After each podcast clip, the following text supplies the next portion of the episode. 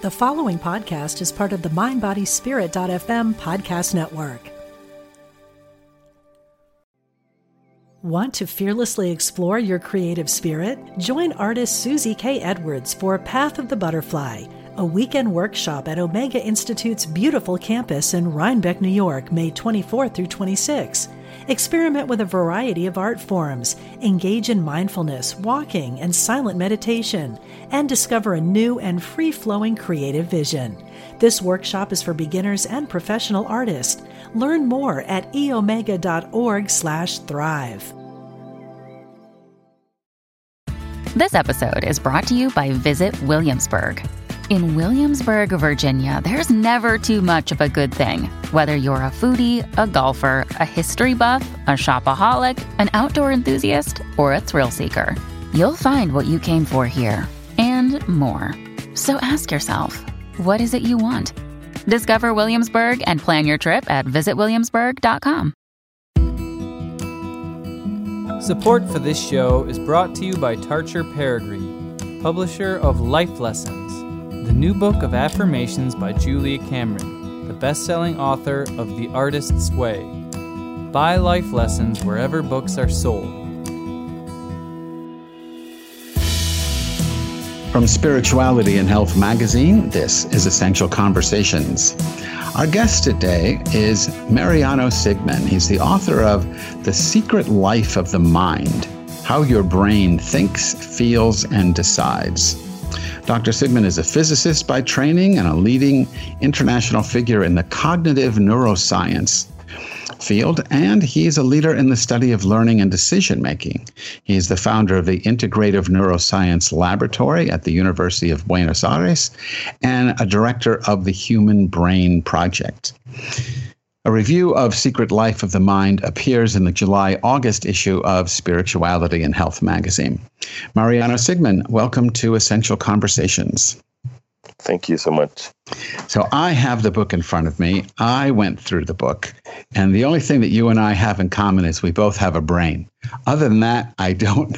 the book was like, wow, there is so much more to at least to, to, your brain than mine. That's that's for sure.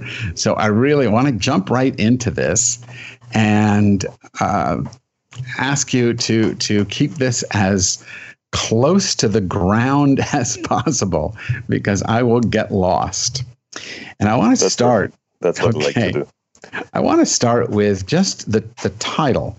So, The Secret Life of the Mind and then the subtitle is How Your Brain Thinks, Feels, and Decides. Is there a difference in your mind between the mind and the brain? Well, I mean, this we could spend the entire twenty minutes on this. I mean, humanity philosophers have spent have spent years and years and centuries on this question on, on the mind-brain issue. Um, I I like. I mean, I'm, I'm a neuroscientist, but but I think that the majority of us actually are not so concerned about the biology of the brain, how it's made of neurons and synapses and how they wire to each other, but the result of all this process in terms of, of what we feel, what we think, how we love, how we decide, and so on. And that's what we intuitively refer as the mind. It's it's it's the collective uh, mental experiences that we do have, and and of course, as a neuroscientist, I think that there is a direct link between brain activity, what happens in the brain, and what we experience in our own minds. But of course, those are different levels of descriptions. We can we can study the mind without digging within the brain, and can study the brain forgetting about the mind. I'm somehow, somehow interested in the in the connection between these things. How how what goes on in our brains then has to do with what we experience in our own minds. So, is, am I am I on track if I suggest that the mind is an emergent property of the brain? It, you know, the brain reaches a certain level of uh, of complexity. Yeah, this would be a succinct way. So, so I mean, the, the mind historically we've we've known that the mind has something to do with with with the brain, although it's also been linked to the heart, and and now we think that that it's it's related to all what goes on in our body and, and physiological experiences. So yeah, I, I think that that a good way to put that up would be to say that that and and essentially in, in the last 20 or 30 years, um, our investigation of the mind has changed completely because now we have the ability to look within the brain, which before we couldn't do. So it's a bit like humanity has looked at the sky for, for centuries, but then we had a telescope, and then we could see things that, that were invisible before that. And and now somehow we can we can dig into the human brain in real time and seeing how this this this very complex pattern of, of neural activity, like like a sym- like a symphony of neurons that are playing different different tunes, actually do relate to the experiences that we have. How is how the brain organizes when we make risky decisions, how the brain organizes when we are lying, how the brain organizes when uh, we feel nervous or when we feel anxious, and this has given us, I think, a different level of understanding of ourselves, of our own introspection, of our own minds. Mm. You know, in, in, the book, you write, uh, it's a short quote, you say, the brain is capable of observing and monitoring its own processes in order to control them, inhibit them, if, uh, sh- and uh, sorry, I'm adding my commentary here, in order to control them, inhibit them, shape them, halt them, or simply manage them. Why do you think anything more than that is necessary. You know, why why is self awareness evolutionary? Um, why is that a benefit? Why you know if the brain can monitor all these things, why does it need me? Yeah, well, it doesn't. I think, and and and essentially, we we we could function equally. I, th- I think this this is this is one of the hardest hardest question in evolution there are many things that that that appear in or or have evolved throughout the course of evolution that are not needed. So evolution is, of course, not a perfect machinery that develops all pieces that are strictly needed for things. So some are epiphenomenons of, of other things. So one thing that, that's needed within the brain and that has given, I think, human behavior a huge advantage is this ability that we have to observe ourselves not all animals do that. And and this is this has to do with i think that there are two two clear uh, moments of our experiences where where this is this is quite clear. One is is is dreaming. During dreaming essentially we are playing our own reality but it's it's it's detached from from real experience. So it's a bit and and the other situation is is play. When we are just role playing or simulating or thinking how it would be if we would do that or the other thing. So, this ability that we have to somehow detach from the present and simulate our own experience in dreams, in narratives, in fiction, in in in play, is is something which is quite human, not exclusively human, but quite human. And I think, and most science or many scientists would agree that it's it's very much related to what then what we perceive as consciousness. It's a brain that somehow can simulate itself, just to be able to live experiences in fiction that are somehow unrelated from a concrete, real, everyday experience. But this said, I think that I mean this is only a partial answer to your question because the hard question which you ask is we could do all that without having the experience of the self, without having the sense of consciousness. And, and I think this, that this is true. Uh, I, many many neuroscientists, and I include within them, think that in a way consciousness is a sort of illusion. It's an epiphenomenon of a process of the brain being able to observe itself that then has led to, to what we now feel and experience about, as consciousness.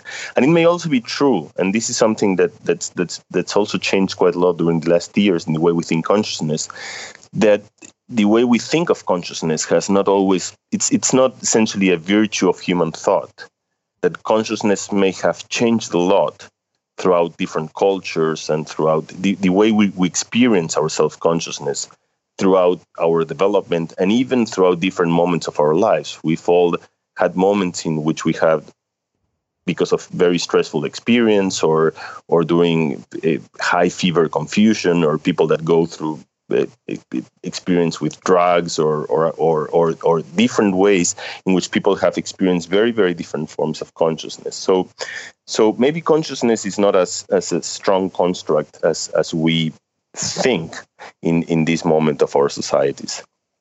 How do you? You know, I, I've read a lot of neuroscientists who deal with this issue of consciousness from maybe the point of view of, of meditation practice. And know, I mean, I, I, can become aware through different meditation practices or even just sitting and, and talking with you.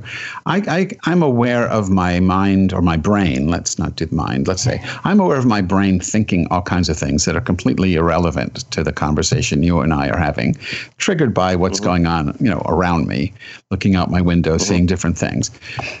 And, and I'm aware of those thoughts. But the thoughts just seem to happen emotions just seem to to happen. I mean, it seems like my brain thinks the way an ocean waves or the way the wind blows or the sun shines. It's just something that it does. And yet, as you were saying just a moment ago, I can observe it. And I'm wondering if you have a this is and this is my my theory, and I'm going to ask you to just comment on it. I wonder if that sense of disconnect, I'm not saying it's real, but it feels real, that I can observe my own thoughts, gives rise to the notion that there's a non-material me, a, a, a, a soul, if you want, or spirit, or something that is beyond the brain that can observe the brain and, and observe what the brain is doing. But that doesn't need the brain. And if the brain dies or when the brain dies, that observer me can survive physical death. I'm not asking you if you believe that. I'm asking you if you think that's where that idea of surviving death might come from. Want to fearlessly explore your creative spirit? Join artist Susie K. Edwards for Path of the Butterfly a weekend workshop at Omega Institute's beautiful campus in Rhinebeck, New York, May 24 through 26. Experiment with a variety of art forms, engage in mindfulness, walking, and silent meditation, and discover a new and free flowing creative vision. This workshop is for beginners and professional artists. Learn more at eomega.org/slash thrive. Yeah, well, um, it's it's many questions in one. I think first the, the idea that, that, the brain is, is is constantly producing thoughts and imagery and fiction and narrative. And I think this is very essential to the way we understand the brain. So the brain is not just a passive machine that's or a passive organ that's somehow reacting to the environment. It's it's constructing its own reality. And this this is I think very, very and again we can, can come back to the idea of dreams, which, which which is an exaggeration of that, where you just you know you close your eyes and you go for what seems to be a rest, and then the brain starts producing thoughts. As, again, as it's an ocean that's moving and, and producing its own patterns. Now, when typically we we we alternate uh, between in as you were saying during during a conversation uh, the brain is is moving on and off from from external stimuli from now now what you're hearing and what I'm saying and what you're listening or what you're seeing and its own creations. And somehow these things are are fused in a in a in a cohesive reality. This is not always true again. So for instance one idea which I, I, I go through in, in the book and which I also sketched in in a TED talk which I gave is that that that when when this breaks down so when people start producing these voices, but they do not recognize that they're producing these voices, then the most likely interpretation is that these voices are are, are just coming from from the muses or from the gods or or or from creations. And and this is a bit what today we would recognize as, as schizophrenia. So what, what I'm, I'm trying to present here, which I think it's quite a different idea, is that when people think of schizophrenia, they think, well, they're making all sorts of hallucinations and weird mental creations. What I'm trying to say now is that we all make these mental creations. The difference we have, or the majority of normal people have with schizophrenics, is that they recognize that they're creating these own, their own thoughts. And so they don't seem that weird and they can control it and they can somehow mold them and fuse them with the reality that they're living. So I think that, that we uh, need to find this equilibrium between the uh, mental creations and productions that the brain is constantly making. It's the, the, the brain is a machine that never halts. You know, our computers, we turn them off and then they're off for like two days and then on back again. The brain never stops, not during sleep, not during, not during, I mean, it's constantly making productions, and these productions have to do with the experience that we reconstruct. How this relates to death, uh, I I really don't know. I think that this is um, I, I, it's it's something that I think I, I, I, don't have a good explanation on, on how this relates to our experience of, of feeling alive and or uh, or, or, or not or, or the feeling of death that I don't know. Okay, I mean, yeah, and I wasn't asking you what happens when we die. I, I'm just listening to you and reading the book. I got the sense that it's natural for us to feel some kind of internal alienation or separation because I can watch my brain at work. And we take that watcher so literally that we imagine it is unattached to the body.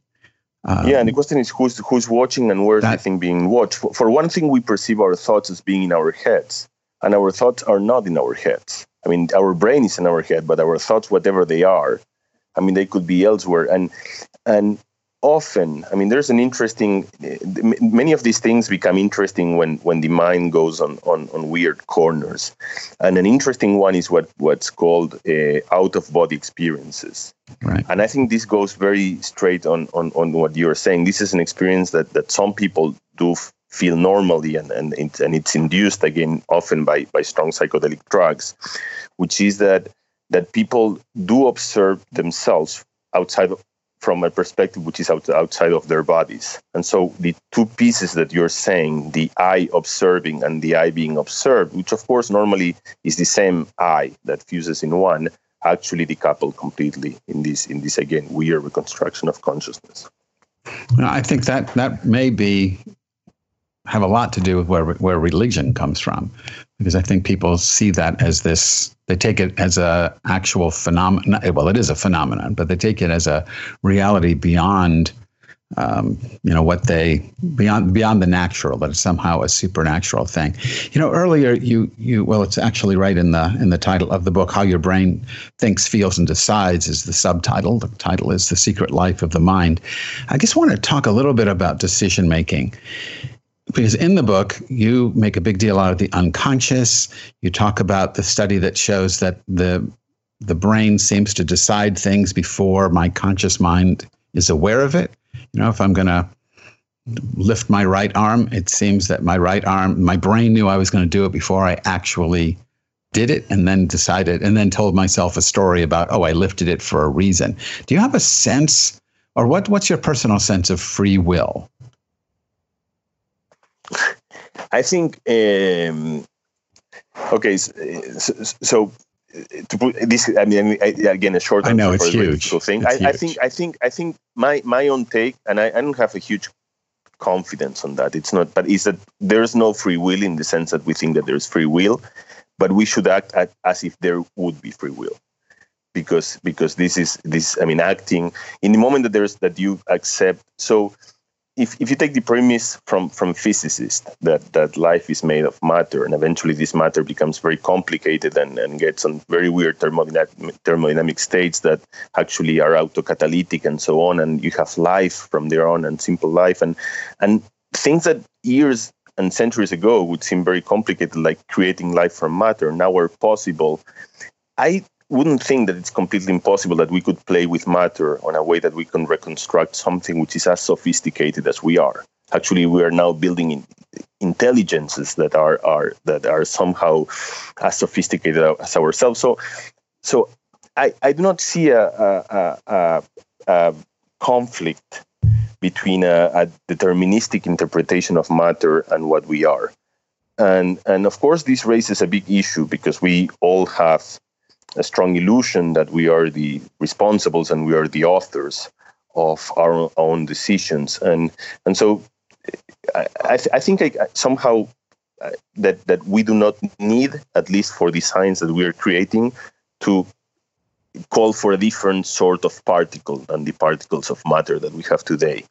Now this is this is this is one one path of reflection if you if you go very straight on that, then you go to a point which is, I think, very dangerous socially, because essentially you lose the notion of responsibility.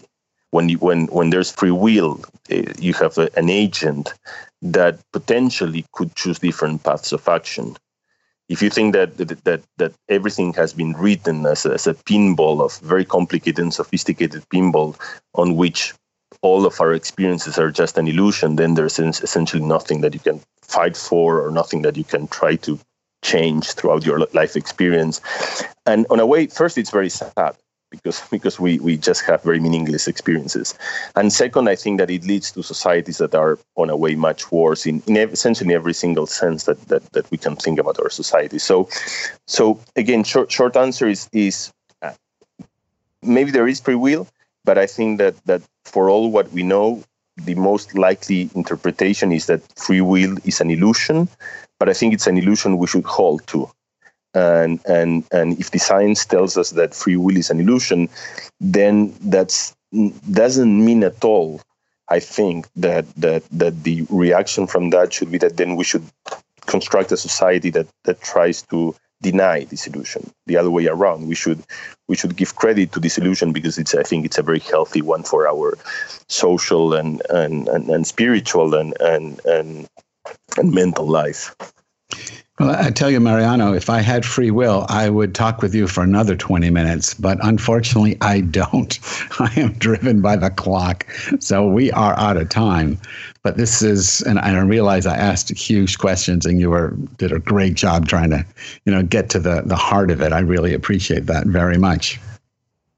Thank you very much. I, love talking about these things, and, and of course they're they're very complicated, and they're the questions that we'll we'll try to answer for many more, more years and centuries, I guess. So those are of course only partial. Uh, yeah, answers, I mean, the, but but the, we, we have fun answering them at least. Well, I, and I appreciate, yeah, and I appreciate listening to you do it.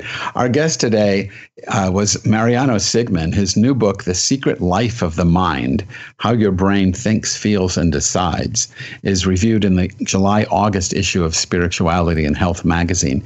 You can learn more about his work at the Integrative Neuroscience Lab's website, neuro.org.ar. Mariano Sigman, thanks again for speaking with us on Essential Conversations. Thank you so much. Support for Essential Conversations is brought to you by Tarcher Perigee, publisher of Life Lessons, the new book of affirmations by Julia Cameron, the best selling author of The Artist's Way. You can buy Life Lessons wherever books are sold. Essential Conversations with Rabbi Rami is a project of Spirituality and Health magazine. Please log in to spiritualityhealth.com to subscribe to the magazine in print or digital formats and download the iTunes app for this podcast.